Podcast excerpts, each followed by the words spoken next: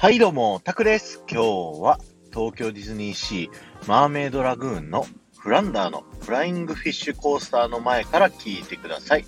えこちらのアトラクションはですね、えーマーメイドラグーンでフランダーがゲストの皆さんを楽しませるためにですね、飛び魚の仲間たちを集めて、この潮の上をですね、飛び魚で飛び回るというアトラクションになっております。えー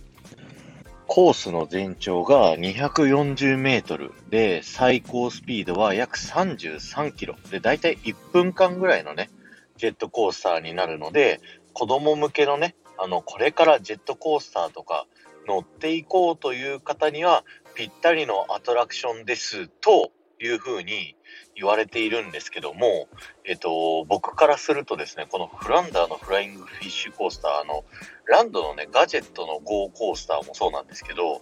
意外と動きが激しくて怖くないですかこのアトラクション。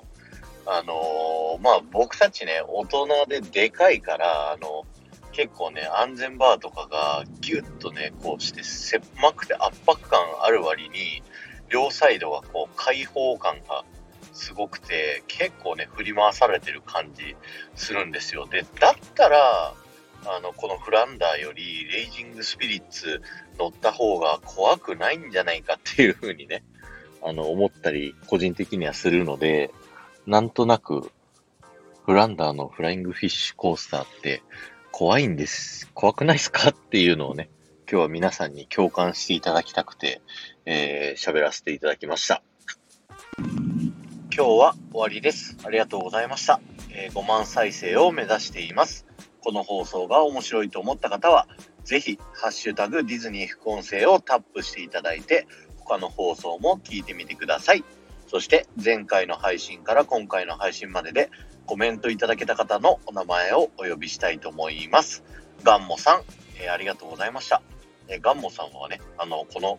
タクラジをですね、1から順番に聞いてってくださって、1日1個ずつなのかなあの、過去のさ、あの、下からね、1個聞いてコメント入れてくれてっていう風にやってくださってるんで、めちゃくちゃ嬉しいです。ありがとうございます。えこれからもよろしくお願いします。そしておまけなんですけど、こちらのフラインダーのフライングフィッシュコースターね、あの、出口の EXIT のね、看板の中に隠れミッキーがありますので、よかったら探してみてくださいね。